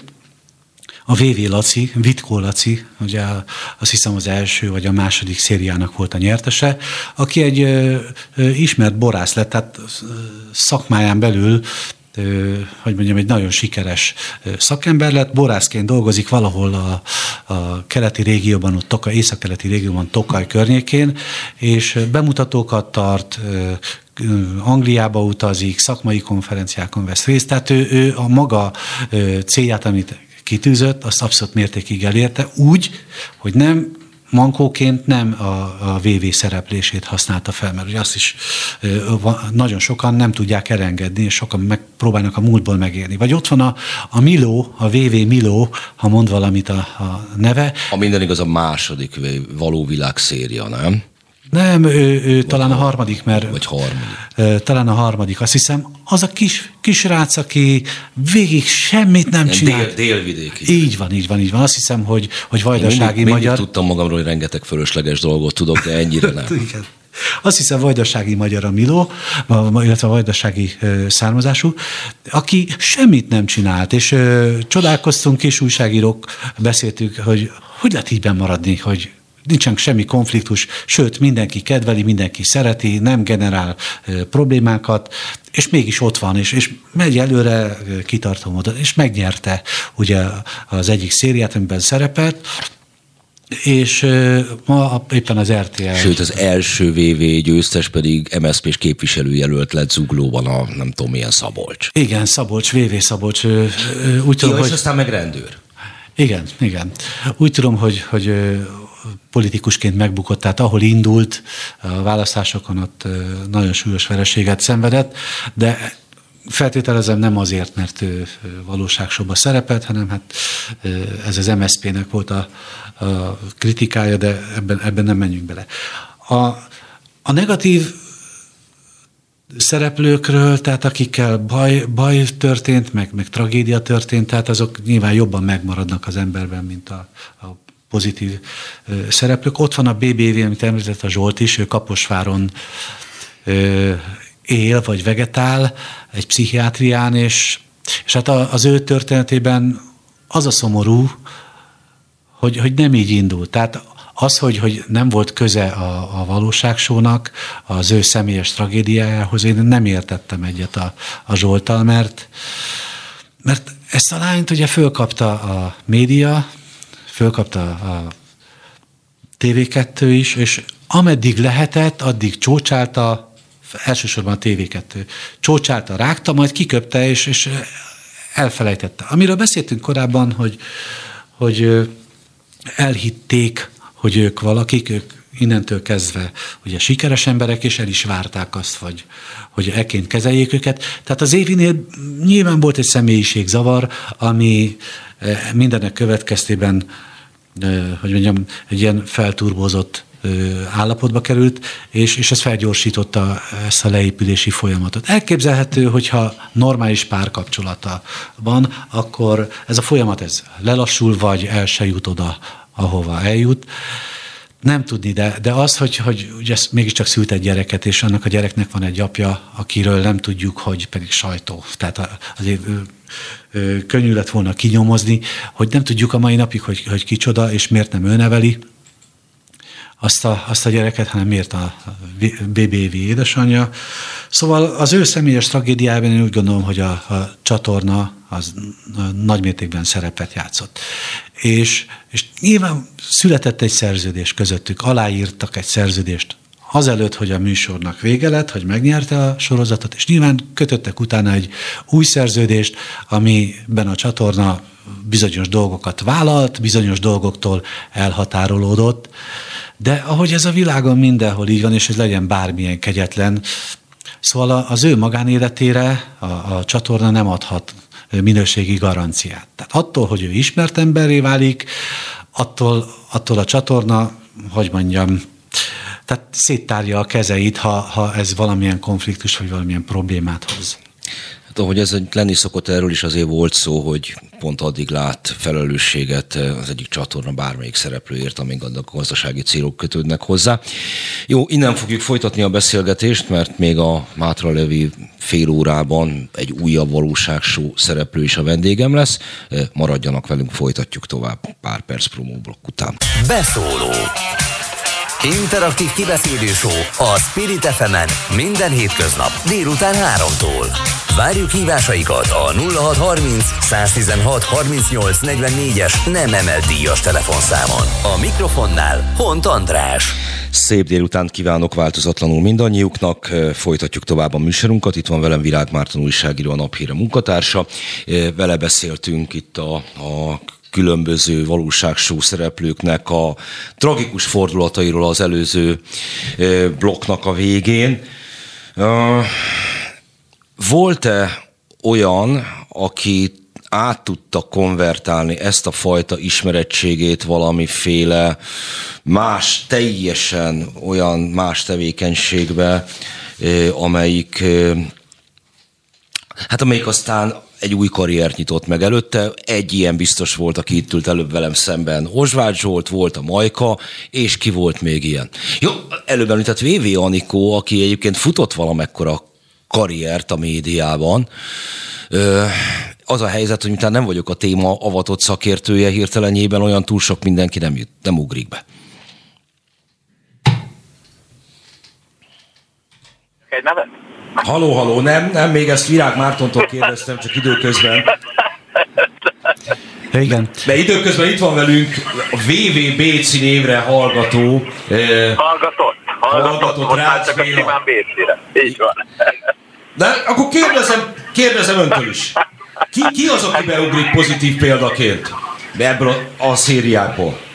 Hát figyelj, nekem egyedül a, a Majka, aki ugye valójában ami olyan karriert futott, ami maga szerintem a szakmában is teljes mértékben elismertem, csak szerintem a mások szerint is. De hát őszintén szólva most néztem, hogy ugye, vagy hallgattalak előtt, hogy a tragédiákról volt szó, ugye, hogy nagyjából Igen. amik történtek mostanában. Őszintén szólva, én szerintem ezekben a valóságsókban csak akkor tudsz mind sikeres lenni, meg mind ugye utána profitálni, meg nem kerülni, kerülni mély depresszióba, hogyha te már elszántan és egy tervel érkezel be a valóságsóba, és tudod, hogy mi az, amit fogsz utána csinálni. Nekem, nekem a valóságsó, ez, hát azt hiszem most lesz 12 éve, amikor én benne voltam, és én azóta is az előadóiparban, meg mint a közszereplésben is benne vagyok, de nekem ez volt a tervem. Én tudtam azt, nekem volt egy példa, mint például például előttem a Majkának a példája. Abból a szempontból nem ugyanaz a példa, mert ő, ő mint egy szakmából jött ember ment be, és zenészként jött ki, én zenészként mentem be, és tudtam, hogy egy nagyobb karriert szeretnék majd ezáltal majd futni. A mély depresszió egyébként, ami ezáltal a műsor után lehet, az legfőképpen az az, hogy az embereket nem tanítják meg ezekben a műsorban kezelni a dolgokat, amikor kijönnek onnan. Nem tudom, hogy a többieknek milyen sikerük volt, egy-kettőt követtem, mert mint műsorvezető is voltam a belevaló világban még akkor a ötödik szériát, meg a hatodik szériát, amiben egyébként a Krisztián is, aki pont nem olyan régen múlt héten akasztotta fel magát, ha igazak a hírek, és ö, ö, nagyjából láttam őket, de hogy itt azért én a negyedik szériájában, amikor szerepeltem, ez olyan szintű ismeret ismertségre tett szert, hogy konkrétan minket menekítettek ki mindenhonnan a plázákból, úgy futottak utánunk, mintha egy Beatles koncerten lennének az emberek. Szóval ezt azért nagyon kemény feldolgozni, nem is ezt kemény feldolgozni, nyilván ezt is, csak utána a mély zuhanást nehéz feldolgozni, hogy utána meg szinte senki nem kíváncsi rád, hogyha nem mutatsz egy produktumot, vagy valami ezzel kapcsolatos dolgot, ami, ami, ami végigvisz majd utána ezen a pályán. Úgyhogy szerintem inkább ez az, ami ö, rossz dolog lehet ezután, ami, ami az embernek maga lelkileg rossz lehet. Ez a tudatosság, amit én említesz, az arról Osváld Zsoltal való beszélgetésemben is előjött, és én rajta is ezt látom, hogy ő ezért eleve úgy ment oda, és azt követően is meglehetősen nagy célzatossággal építi az életét, tudta, hogy ezt ő mire akarja használni. E, de ugye ez egyfelől nem általános. Másfelől, amikor Zsolt valóvilág szereplő volt, az 2016. E, te ennél jóval régebbi, jóval korábbi e, szériában vettél részt. Ne, figyelemmel kíséred-e az azt követő adásokat, az azt követő sorozatokat? Én mondom, az 5 6 figyelemmel, nekem az Aurelio is jó barátom uh, mai napig, uh, csak hogy... Hát csak a beszélőn tudsz vele találkozni, igen.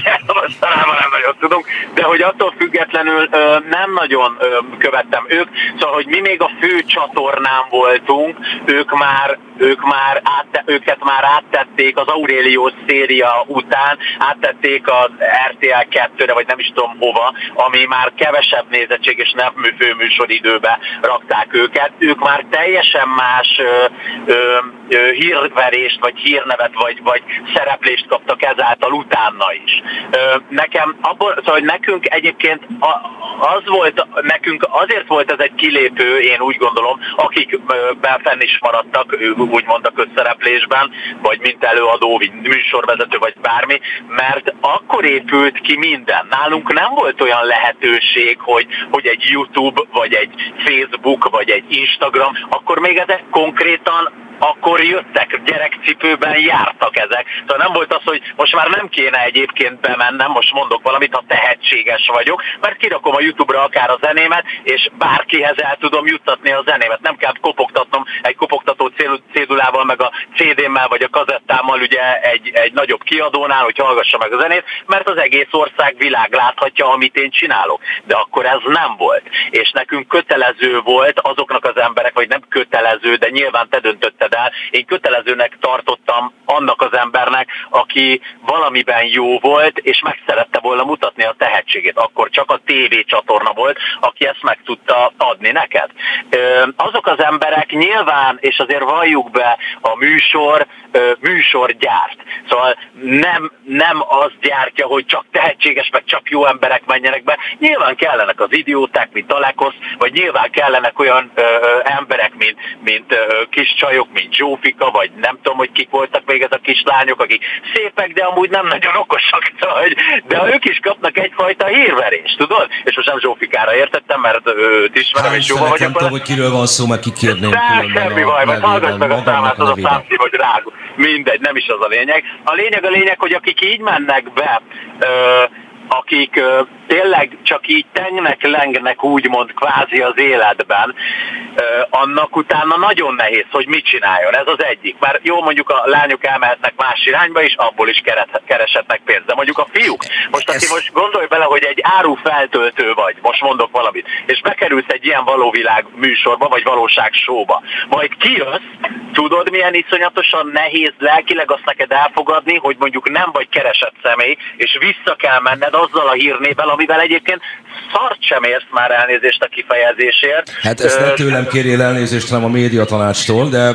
Elnézést kérek a médiatanácstól, de hogy be kell menned, mert nem tudsz munkát kapni. Attól függetlenül, hogy ú, te az a Zsolti, ú, te az a Géza. Felismer mindenki, de valójában senki nem foglalkoztat, mert az anyacég se foglalkoztatta ö, mind a 16 embert, vagy akármennyit, akik bekerültek a műsorba. Szóval úgy utána nem az volt, hogy jó, oké, akkor elmész egy médiaszakra, és akkor itt a, a TV csatornán belül kapsz munkát, hogy véletlenül sem menjél ki ugye a, a, a, az emberek közé, ha lehet így fogalmazni, és el kell menned vissza egy árufeltöltőnek úgy, hogy, hogy előtte egy tévéműsorban voltál. Vagy ki kell menned külföldre dolgozni, vagy bármi ilyesmi. Ez annyira, az egód annyira nehezen dolgozza fel, hogy ez miatt is lehettek szerintem. Mennyien ismernek meg téged a valóság sós szereplésből? Mert hogy a zenészként működsz, Ma, van egy... Mai napig, hál' Istennek. Egyébként én nem tagadom ezt, meg. Én, én, én, én tőlük kaptam minden olyan nagy dolgot, ami által ö, előrébb tudtam jutni. Szóval, hogy úgy képzeld el, hogy én mielőtt nem mentem be, és most már nyíltan mondhatom akár a Viva TV-t, amikor még én nem mentem be a, a, a, a való világba, a Viva TV, meg a Bravo Otto, még akkoriban volt Bravo Otto, nagy műsorait kívülről néztem, és nyaltam a fagyit, és, és nem, hogy nem hívtak be, pedig már akkor is zenéltem. Miután be kijöttem a való világból, szárfellépő voltam a Bravóton és a Viva Comed gálán a legjobb férfi előadónak járó díját megnyertem, meg a legjobb új előadónak járó díját is. Szóval, hogy baromi sokat adott, és mai napig egyébként inkább az idősebb emberek, meg most már a, a, a, az én generációm, ilyen 30 pluszosok, de, de még mai napig megismernek a fiatalabbak, meg a zene miatt, amit azok után képvisel. Na várj, csak most, most, most sikerült leellenőriznem, mert ugyan nekem állandó jellegű kommentelőm, de teljes egészében nem voltam otthon a, hogy is mondjam, média pályafutásában. Hát te egy világban voltál Alekossa. Így van, persze. Aha. És hogy milyen ember? Sajnos. sajnos. Hát most beszélni, én nem, nem csípem, én nem, ott se szerettem. Én aranyos rác, meg így elrögszöltem, de egy buta ember, de konkrétan. Szóval, hogy most erről én nem tudok, szóval, hogy én nem tartom kvázi senkivel mai napig a hugomon kívül a kapcsolatot, meg az Olivérrel, az Anikóval, az értelmiségekkel, meg az értelmes emberekkel. Ezek az emberek, akik például az Alekosz, ez egy tökéletes ö, ember, hogyha én a tévé előtt ülök és nézem a tévét, mert kikapcsol, szórakozni akarok, röhögni. De vele együtt élni és együtt lenni, hát az valami borzasztó. Ez szerintem ez magá, neki magának sem megy, mármint az együttélés saját magával. Mar- Marci, mondani akartál valamit? Igen, hogy, hogy minden nézőpont kérdése, mert, mert ugye vannak a, a fanyalgók, akiknek minden valóságsó szereplő egy kaptafa, tehát mondják azt, hogy egy szint fölött nem megyünk egy szint alá, ezért nem nézzük őket, ugyanakkor meg kritizálják a, a nézők a valóságsókat, illetve van az, aki tényleg, mint a, a sorozat függők, tehát minden részét nézik és élvezik, és a, amit, amire korábban utaltam, a munkahelyen másnap átbeszélik, kibeszélik, tehát de engem az érdekelne, hogy az imént említetted, hogy az évelő, évelőadója lettél a Viva TV-n, megkaptad a, a, a díjat, hogyha nincsen valóságsó szereplés, szakmailag akkor is ö, megérdemelted volna, vagy az segített azért, hogy, hogy ezt megkapd? Hogy érzed? Én úgy gondolom, hogy az első díjat, a legjobb új előadónak járó díjat, az 2012-ben nyertem meg. Az biztos vagyok benne, hogy nagyon sokat köszönhetek annak, hogy maga a rajongó táborom, maga a valóság show miatt nagyon nagy volt, és mint a szakmai zsűri, és mint a, a közönségnek is szükség volt ugye a szavazatára. És az elsőt az biztos vagyok benne, hogy közrejátszott nagyban az, hogy hírnevet kaptam az RTL klubtól. Viszont utána 2013-ban a legjobb férfi előadónak járó díját. Én úgy gondolom, hogy nem meg se kaphattam volna, mert ott egy ö, erősebb, ö, ö, jobban figyeltek már erre, hogy ne az döntsön, hogy, hogy, hogy akár a közönség vagy. De egyébként meg a közönség a legjobb szűrő, szóval hogyha rosszak lettek volna a zenéim, akkor, akkor, akkor nem lett volna az, ami, ami, ami volt akkor. És ö, én emlékszem, hogy akkor jött ki a Flortominak, a Youtube-ot akkor kezdtük el számolni, magát a nézettséget, mert most már az emberek, meg most már én is keresek belőle pénzt, de akkor még csak nézettségek voltak, és valós nézettségek voltak voltak, nem úgy, mint most, hogy mondjuk egy, egy ö, ö, fú, nem is tudom most hirtelen, hogy hívják ezt a hölgyet, aki mindegy, nem is az a lényeg, akkor Varga volt a Florton. Igen, igen, szóval hogy amióta Varga Irén bejött ugye a Youtube-ba, azóta nem nagyon nézzük ezt a nézettséget. Legalábbis én nem nézem, mert... mert, Na várjuk, mert, itt, itt valamire el, elkalandoztunk, itt ilyen rejtélekkel kezdtetek el beszélni, próbáljatok engem bevonni ebbe a beszélgetésben? Kiről beszélünk? Miért nem nézünk nézettséget? Miről is van szó? Azért, mert régen, amikor a YouTube szerintem, amikor elkezdődött, és mi még gyerekcipőben tesztelgettük, hogy milyen nézettség, meg a videóklipnek ott jelen, jelenjenek meg, legfőképp, meg ugye még a tévécsatornákon, akkor az első nagyobb nézettség, hogyha jól emlékeztek, a Flor Tominak volt az a Mizu Mizu című Igen. száma. Megvan. És miután az megvolt a Mizu Mizu című szám, én rájöttem egy zenével a legnagyobb című számmal, és az is egyből ilyen több milliós nézettséget ért el, és onnantól számolták maga a YouTube is, hogy ú, de jó nézettséget, hogyha elérünk, akkor ez befutott személet, és akár jó is, meg a közönség is nézi. Viszont így, hogy eltelt most már tizen akárhány év, most már nem mérvadó szerintem a nézettség egy YouTube csatornán, mert mindenféle hülyeséget, meg mindenféle poén, vagy, vagy valakinek poén ö, ö, felraknak, akár egy Varga Irén, és, és nagyobb nézettséget ér el, mint egy jó előadó. Ö, úgyhogy én szerintem ezt már nem ez, szabad ez, nem ez, ez szerintem ez tökéletesen rendben van, mert egy geg, egy extremitás az egyszer tud nagyot futni, és hogyha valakinek a produkciói azok folyamatosan ott vannak százezeres megtekintésekkel, igen, most nézem, hogy neked a legnagyobb számod az 9,6 milliónál tart, és az a helyzet, hogy időközben megkaptam a szerkesztőtől Varga Irént, akkor ezt most neked fogom betudni, hogy ezzel szembesülnem kellett. Nem tudom, hogy hogy érsz, de megkereslek, mert erre nem voltam kíváncsi. Igen, csak ha már ebben benne vagyunk, akkor muszáj szerintem ezt is megemlíteni. De mondom, visszatérve a való világra, meg magára a valóságsó úgymond kvázi hősökre, mert a majkát is ugye úgy mondták, annó én szerintem maga ez, hogy ilyen dolgok, ilyen tragédiák történhetnek, ez a foglalkoztatás hiánya, az utánkövetés hiánya annak az embernek, vagy azoknak az embereknek, akik kvázi úgy mentek be, hogy hát lesz, ami lesz. Hát ez azért az ő felelőssége. Tehát nem lehet ennyire infantilisnak lenni, nem lehet ennyire folyamatosan végig kiskorúnak tekinteni magunkat. Oké, okay, rendben, nehéz felkészülni de, de arra, nagy, hogy... De nagy hírnevet kapsz, tudod, és ezt azért nem tudom. Én, én figyelj, én bementem egy csóró zsivány gyerekként Lányfaluról az RTL klubba, oké, okay, hogy mellett én már táncoltam 96 óta, és rengeteg színpadon részt vettem, és, és úgymond egy kis közönség rajongó tábor már volt. De én bementem mondjuk kvázi a nulláról, és ahogy kijöttem, nem, én úgy, amikor bent vagy, nem veszed észre, hogy te mit csinálsz. A kamerák mozognak, és, és nem tudod, hogy kint mi van. Sokszor eszedbe jut, én 144 napig voltam bent abban a világban, az egyik leghosszabb való világ volt, és 144, vagy ilyen 120. nap után már így azon gondolkozol, hogy lehet meghalt mindenki kint körülötted, csak hogy ti vagytok ott bent, és lehet, hogy már vége is van a játéknak. Szóval, hogy ilyen annyira elmegy az hogy ha lehet így fogalmazni, egy x idő után, több hónap bezártság után, ahol nincsen külső impulzus, nem kapsz semmit a szüleitől, semmi olyan pozitív dolog úgymond nem ér, csak bent a konfliktusok tömkelege, hogy amikor kijössz, te úgy mentél be, hogy lányfalulról bejöttem egy hátításkával, és kijössz, és szállítanak mindenhova autóval, és mindenhol tömegek ugrálnak rád, és adj egy autogramot, és úgy de szeretlek, és egy fotó, és úristen, ezt nagyon nehéz feldolgozni. E, azzal kapcsolatban, oké, rendben zenéltél, tehát ezt mondjuk betudod a zenélésnek, de ez a figyelem, mint ahogy beszélgetünk is erről, azért nem pusztán ennek szólt. Azzal kapcsolatban egy kicsike kis szégyenérzet nem volt benned, hogy tulajdonképpen ez, ez nem valami teljesítménynek köszönhető, hanem egy formátumnak. Hogy a valóságsónak ez a nagy újítása, hogy azáltal lesz valaki híres, hogy valamiféle ö, olyan produkciót nem rak belé, ami őt kiemelné mondjuk így az átlagból. Figyelj, őszintén szólva, mm, én nem nagyon éreztem magam ez miatt kellemetlenül. Én, én maga egy karakter voltam számukra, és úgy gondolták mondjuk az emberek, hogy ez a karakter, ami én voltam, a saját magam, meg amit én csinálok valójában, meg amit mindig is csinálok, ez tetszett az embereknek. Ha, ha nekem akkor ez kellett ahhoz, hogy ide eljussak, mai napig újra kezdeném. Jó. Aki még a társad volt a villában, Baukó Éva.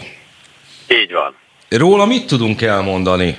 Mert nekem a későbbi, későbbi megvan, tehát én ugye Havas Henrikkel szerepeltem sokáig egy műsorban, tehát a, a túloldalról minden más, de Aha, hogy, hogy ő milyen személyiségnek ismerted meg? Aha, ilyen több, több, több személyiségűnek szegényként. Én szeret, szerettem, néha az évát, néha igen, néha nem. Ő ilyen, ilyen olyan, mint a hullám, egyszer fent, egyszer lent, ilyen, ilyen, ilyen fura személyiség. Hát nem hiába milyen embereket is kerestek a való világban. Nem, nem akarok mindenkiről, mert, mert tudok jót is mondani, csak pont azokat az embereket mondod, akikről nem biztos, hogy tudok. Szóval, nagyjából ez lenne a véleményem. Jó. É, mit gondolsz, hogy azon túl, hogy mondtad, hogy a hugoddal tartod igazából a, a kapcsolatot, meg még egy-két nevet úgy felszínesen bedobtál, de a, a Nem, később... az Oliverrel ő vele nagyon, őt szeretem, az Olivért, ő, ő nála, ő Las Vegasba kiköltözött annó, én, én voltam nála is, kimentem hozzá Las Vegasba, itthon most itthon vannak, tartom ugyanúgy folyamatosan bele a kapcsolatot. Akik tényleg normálisak voltak, és akikkel meg tudtad találni a hangsúlyt bent is, azzal kint is meg tudod, mert amilyen bent valójában, ő kint is valójában. Nyilván azért sokan játszanak bent, és, és nem magukat adják, de, de azért több nap, több hónap után azért ki tudod ezeket szűrni, és talán tudsz egy tartós kapcsolatot akár kint is velük ugyanúgy folytatni. Igen, erre akartam volna rátérni, és Simor Oliver felé próbáltam volna el, el ö, uh-huh. ö, kanyarítani a beszélgetést, mert pont egy Blick ö, cikk van előttem, am, amelyben ő beszél a saját valóvilágos életéről, meg arról, hogy amikor aztán kiment, meg arról, hogy vele tartja a kapcsolatot. Ezért gondoltam, hogy nagyon ravasz módon rákérdezek, de hogy ő azt mondja, hogy ő, ő abszolút nem cím, kompatibilis, idegen volt, de ha valakik ezt gondolják, azok miért jelentkeznek egyáltalán valóságsóba? Mert hogy te a zenei karrieret akartad megdobni, ezt rögtön az elején elmondtad. De milyen motivációk lehetnek még? Én úgy gondolom, hogy az Olivernek, hogyha már nála tartottunk elsősorban nála, azért ő neki nagyon jó orgánuma van. Ő előtte is még annó volt Fix TV, azt hiszem, vagy Z+, Z+, azt hiszem, és hogy ő ott is volt műsorvezető, ilyen rock műsorban, ő, ő, ő szerette ezt a zenei dolgokat, én nem hinném egyébként, nem tudom, hogy ez a nyilatkozás hol lehet, de ő azért ő, ő szerette volna továbbvinni, mint műsorvezető a saját karrierjét. A többieket meg valójában, ami motiválja, az maga a hírnév. Most, hogyha megnézed, mai nap is erről szól a TikTok, az Instagram, a Facebook. Ö, ö, olyan emberek, akik kvázi nem is értenek hozzá, de szeretik, hogyha nézik. Szeretik, hogyha az embereknek van egy ilyen rossz fétisük, ha lehet így fogalmazni, hogy látják az ő életüket, mert valójában ezek az Instagram meg a live-ozások, ezek, ezek is szinte kvázi egy valóságsó, csak ö, akkor kapcsolja be a rezgombot, amit ő, ő, ő akarja, és ki is kapcsolhatja. Ezáltal csomó olyan kvázi influencer vagy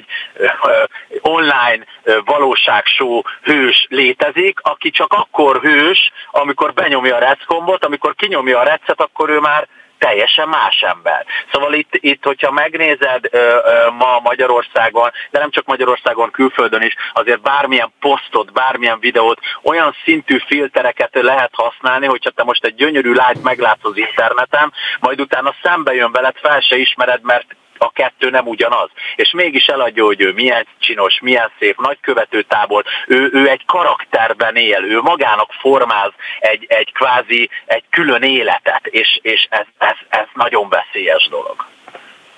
Szerintem. Hát nyilván, vagy legalábbis föl, föltételezem, hogy, hogy veszélyes dolog, bár hogy mi, mi veszélyes még azt azzal kapcsolatban. Ozsvár Zsoltal is próbáltunk beszélgetni. Neked a csatornával hogyan alakult a viszonyod? Őszintén szólva, én mindig lojális vagyok feléjük. Mai napig hívogatnak rengeteg castingra, műsorokra, hogyha tudnak, akkor beraknak műsorokba, de, de kvázi az elején még úgy foglalkoztattak, most már saját magamnak, ha én, én működök és én megyek, akkor nyilván a csatorna is kíváncsi rám. De azt nem fogja csinálni, hogy na, ú, a Béci, na, gyere be ebbe a műsorba, gyere abba a műsorba. Nekem is ugyanúgy castingokra kell járni, meg kell felelnem neki. Szóval, hogy de, de ebből a szempontból annyi, hogy hál' Istennek, hogy van egy másik csatorna, és én oda is ugyanúgy járok, és ugyanúgy castingolnak, és én úgy gondolom, hogy jó kapcsolatot ápolok mindenkivel, de, de, de azt meg nem felejtem el, hogy, hogy, hogy hogy ki is adott nekem elsőre teret, úgyhogy nagyjából ennyi. Arra van példa, hogy az egykori szereplők összejönnek valami házi buli erejéig? De van. De miért nem merül ez fel? Ha érettségi találkozó lehet, akkor, akkor ez is? Mert ezek olyan emberek, és nyilván az iskolába is olyan emberek mennek, hogy nem nagyon tudod megválogatni az osztálytársaidat, okés. De amúgy nem is nagyon szerettek mindenkit, én sem nagyon szerettem, vagy én sem szerettem mindenkit az iskolába.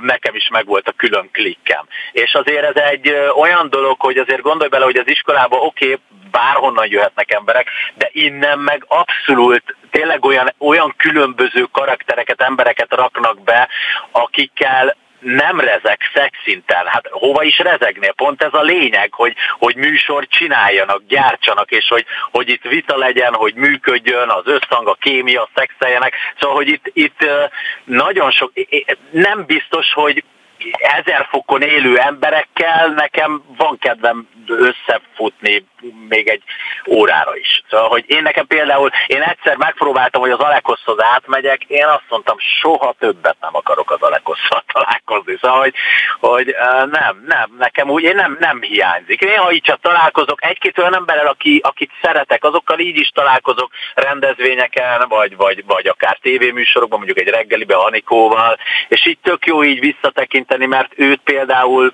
csíptem és szerettem bent is, meg egy-két ember. Azokkal úgy jó, hogyha felhívnám jönne, de neki is más a társasága. Náda Janikóról beszélünk. Igen, Náda Janikó, igen. Neki is más a társasága, nekem is más a társaságom. Uh, én mondom egyedül az Olivérrel, akivel úgy tartottam is, vagy találkoztam is vele, de, de nagyjából a többivel nem. Ezt Virág Mártontól is kérdezem, hogy abban az esetben, ha megpróbálkozna egy ilyen remake bármelyik csatorna, hogy mondjuk újra forgassanak egy szériát 10 vagy 15 év múlva. Azt szerinted milyen hatást válthatnak ki? Nem értem a kérdést, tehát egy, egy mi a Most szépen? beszélek a egyik valóság show szereplővel, aki elmondja, hogy milyen viszonya volt az ott lévőkkel, és ugye egyébként nem kíváncsi rájuk. Tehát ugyanazzal a csapattal? Ugyanazzal a csapattal megpróbálnának leforgatni valamit. Hát az totál bukta lenne. Ugye ők már tehát tudat, tudatilag nem azon a szinten vannak, mint 10-12 évvel ezelőtt, önérzetesebbek, akaratosabbak, szóval abból biztos botrány lenne, de nem biztos, hogy a nézőt ez nem érdekelné. Tehát lehet, hogy a nézőknek ez pont érdekes lenne, de akik benne vannak, azoknak biztos, hogy, hogy a hátuk is borsózna az ötlettől. Lenne annyi szerinted annyi összeg, amiért egy ilyen adást össze lehet még hozni? Ezt tőled kérdezem. Tőlem? Igen, igen, igen.